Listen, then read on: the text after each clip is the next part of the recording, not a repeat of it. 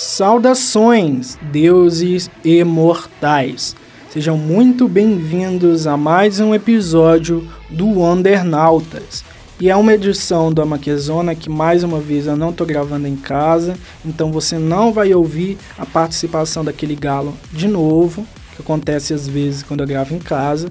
E o tema de hoje é uma coisa que eu queria trazer já tem algum tempo sobre jogos e algumas coisas meio malucas que acontecem na minha vida por causa de jogos, né?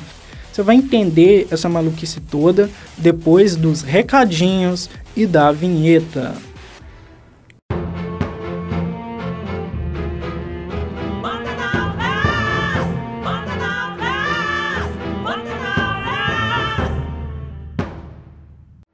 Antes do episódio propriamente dito, venho te sugerir que me siga nas minhas redes sociais para conhecer bastidores do podcast, detalhes de outros projetos e um pouco mais sobre o criador que vos fala. Posso ser encontrado na página do programa no Instagram, arroba Wondernautas, ou no meu perfil pessoal, arroba Senju. Você também me encontra no Twitter como arroba Epifânio Maicon. No TikTok, buscarei produzir alguns conteúdos relacionados às minhas atividades no geral talvez possam te interessar também. O meu usuário lá é o arroba Wonder. Sem mais delongas, vamos para o episódio de hoje.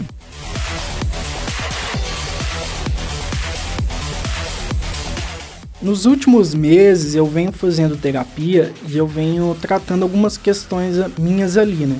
É, a minha ansiedade, a minha depressão principalmente estão sendo bem amenizadas pela terapia, pelo acompanhamento, e eu estou aprendendo estratégias para lidar com elas e também com o meu TDAH, que não é uma coisa que tem cura, nem tem como ser assim neutralizado, mas tem como você aprender a lidar com ele e, e a contorná-lo, né? Jogos é um assunto que eu já levei para terapia principalmente porque durante a minha semana eu faço muita coisa para produzir conteúdo, né? Até quando eu vou assistir uma série ou filme, tentando puxar alguma coisa mais crítica para aquele produto, para fazer sentido para levar para o meu conteúdo. Então até mesmo quando eu vou consumir uma coisa assim de bobeira, ao mesmo tempo eu tô meio que gastando energia para pensar, para raciocinar e ligar aquele produto com outra coisa, etc jogos é uma coisa assim que acaba funcionando como a principal válvula de escape para mim de, de entretenimento, no sentido de que eu só jogo para jogar. Não, quase não falo de jogos, e eu acho que esse é um dos principais motivos. Eu meio que coloco esse limite para que eu não faça absolutamente tudo pensando em produzir, porque aí eu vou ficar maluco, né? Porque essa coisa de ah, todo filme, toda série, toda novela, todo quadrinho que consumir, tudo for para produzir, e até jogos que é simplesmente passar uma raiva ali com uma mecânica ou outra, se até isso for para produzir, então vou ficar louco. Porque não vai ter nenhum momento que vai ser só para fazer coisas aleatórias e, e, sabe, passar um tempo. Por causa do meu TDAH, eu tenho um grande problema com frustração. E às vezes isso é problemático, principalmente quando eu estou jogando. Por quê? Jogos mobile, eles são criados para uma estrutura de presa, sabe? Como assim estrutura de presa? Ele funciona para te prender. Você é a presa do jogo e ele fica ali te alimentando para você alimentar ele de volta, né? Tem mecânicas que funcionam para você voltar todo dia, para fazer login, ganhar bônus, ganhar XP, um monte de coisa ali de acordo com cada jogo e que se você fica muito tempo sem jogar, quando você volta, você já está num déficit tão grande que você tem que trocar de servidor ou coisa assim do tipo. Isso é muito comum em jogos gacha, por exemplo. O que, que é um gacha? Gacha é aquele tipo de jogo que você tem uma mecânica para poder é, sortear algum item, tipo assim, ah, pergaminhos de invocação. Aí você gasta os pergaminhos e ganha um monte de personagem, um monte de herói. E aí sempre esses, esse tipo de jogo, esses gachas, eles são voltados a te instruir para ficar gastando recurso para pegar determinado personagem e geralmente a porcentagem é baixa por, para os personagens mais poderosos ou mais raros, essas coisas. E aí você sempre fica voltando para ter aquele personagem. E quando você é uma pessoa que tem TDAH, você tem muita dificuldade de, de se alimentar com recompensa a longo prazo. Como assim? Ah, você pensar que uma coisa vai chegar para você daqui a dois anos não te motiva tanto. O que te motiva mesmo é o que está no seu campo de visão, o que está diante de você no agora. E o que está diante de você no agora é que você quer o personagem agora. Você não se importa se você vai ganhar ele daqui a dois meses. Você quer ele agora. Isso acontece muito comigo quando eu jogo gacha. Eu costumo jogar por causa de personagens específicos que eu gosto ou que eu me identifico. E se eles não saem, eu não, não me divirto, porque eu quero jogar pelo personagem. Se eu não tenho ele, não faz sentido eu estar ali. Mas ao mesmo tempo, eu fico me forçando e continuando e fazendo um monte de coisa no jogo para tentar ganhar aquilo mais rápido. E aí eu perco muito tempo da minha vida me estressando, porque na verdade eu não estou me divertindo. Eu estou ficando tenso, tentando fazer a coisa de forma desesperada, e se eu não consigo eu fico irritado, eu xingo, eu, eu fico doidão. E, e acaba que o, o, o jogo não me diverte da forma que em tese ele deveria me divertir. Então por isso gacha é muito complicado para mim. Tem um tempo aí que, algumas semanas, considerando o momento que eu estou gravando, e mais tempo ainda, considerando o momento em que eu estou lançando o episódio, eu tava, tipo assim, numa mesma noite eu baixei e apaguei vários jogos em seguida. Eu queria achar um jogo que me divertisse, alguma coisa assim, mas ao mesmo tempo eu tava ficando irritado porque os jogos não estavam dando a resposta que eu queria, o que eu queria. Eu falei assim: ah, vou começar, mas já quero apagar. Aí eu baixei Pokémon Go, eu baixei Dragon Ball Legends, eu baixei Mortal Kombat, que é um joguinho que é meio que de gacha também. Aí esse de Mortal Kombat foi o que mais fiquei com ele, acho que fiquei uns três dias. Foi meu recorde naquele, naquela, naquele momento da minha vida. E ele basicamente tem essa coisa de você ganhar os personagens e tal, mas tem um, uma mecânica também que é outro tipo de mecânica que é complicada, que é de energia que é uma mecânica que funciona para você entrar sempre é, é, e ficar fazendo as atividades. E para quem tem TDA, é muito tenso esse tipo de mecânica porque você passa o seu dia pensando: ai, nossa, mas já tem energia no meu jogo, eu tenho que entrar lá, eu tenho que fazer tal coisa. Ai, mas eu tenho, eu não posso dormir muito, porque se eu dormir muito eu vou perder energia, perco recurso, fico mais tempo ainda sem aquele personagem. Então você entende o ciclo é tóxico que isso vira?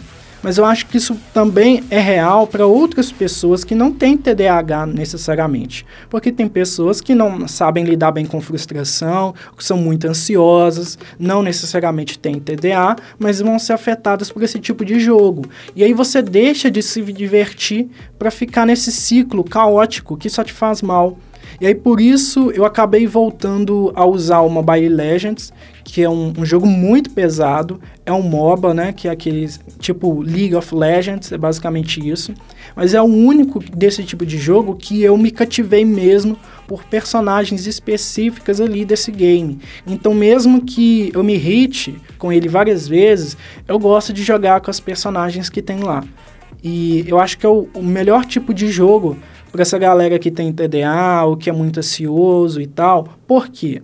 Porque você, a partir do momento que você ganha o seu personagem, você pode ficar seis meses sem jogar, que quando você voltar, sua conta vai estar igual, porque não tem essa coisa de eu tenho que gastar para crescer. Simplesmente o gasto que você tem em termos de dinheiro real é porque se você quiser comprar uma skin, né, para deixar o personagem bonitinho, mas vai ser sempre a mesma coisa em termos de força. Então, se você fica um tempo sem jogar, não te atrapalha. Se você não gasta, não te atrapalha. E isso não é regra na grande maioria dos outros jogos de ação, né? que ou, ou são gacha, ou tem essa dinâmica de energia.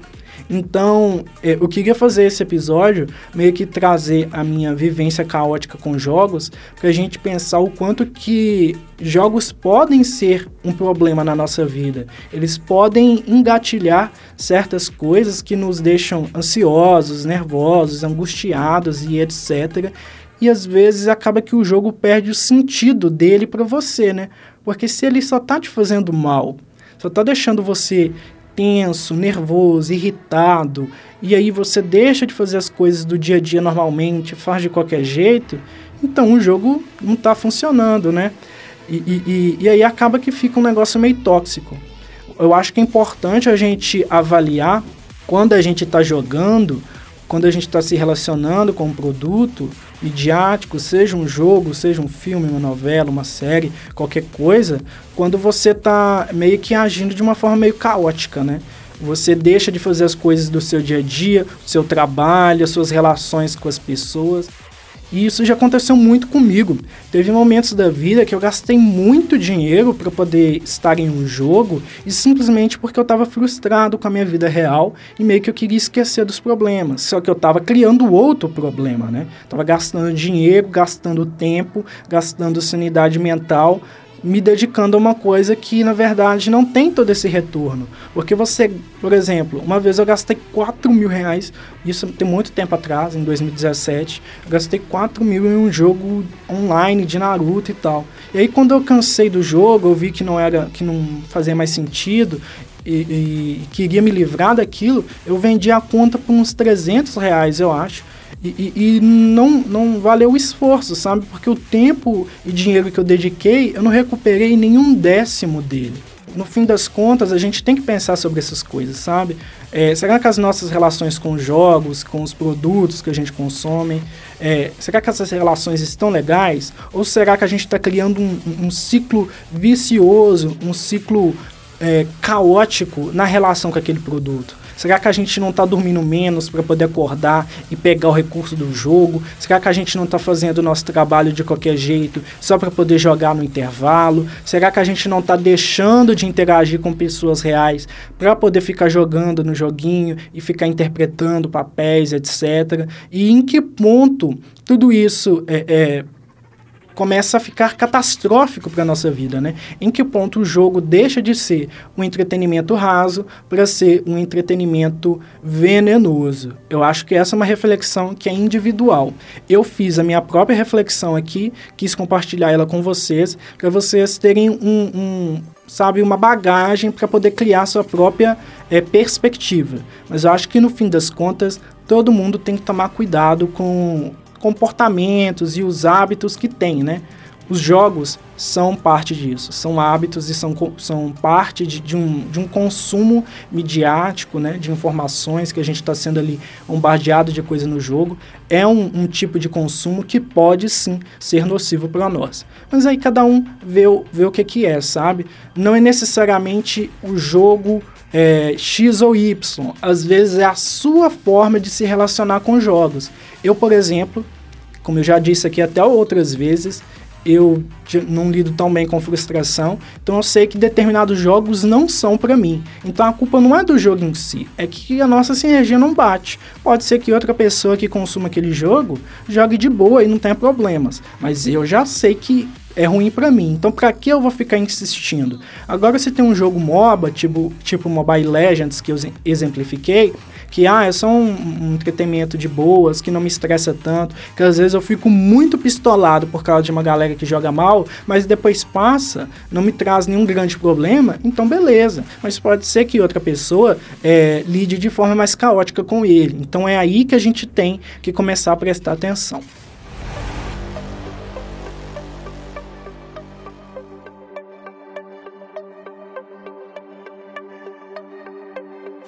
Então é isso. Espero que tenham gostado do episódio de hoje e que a glória de Gaia esteja com você.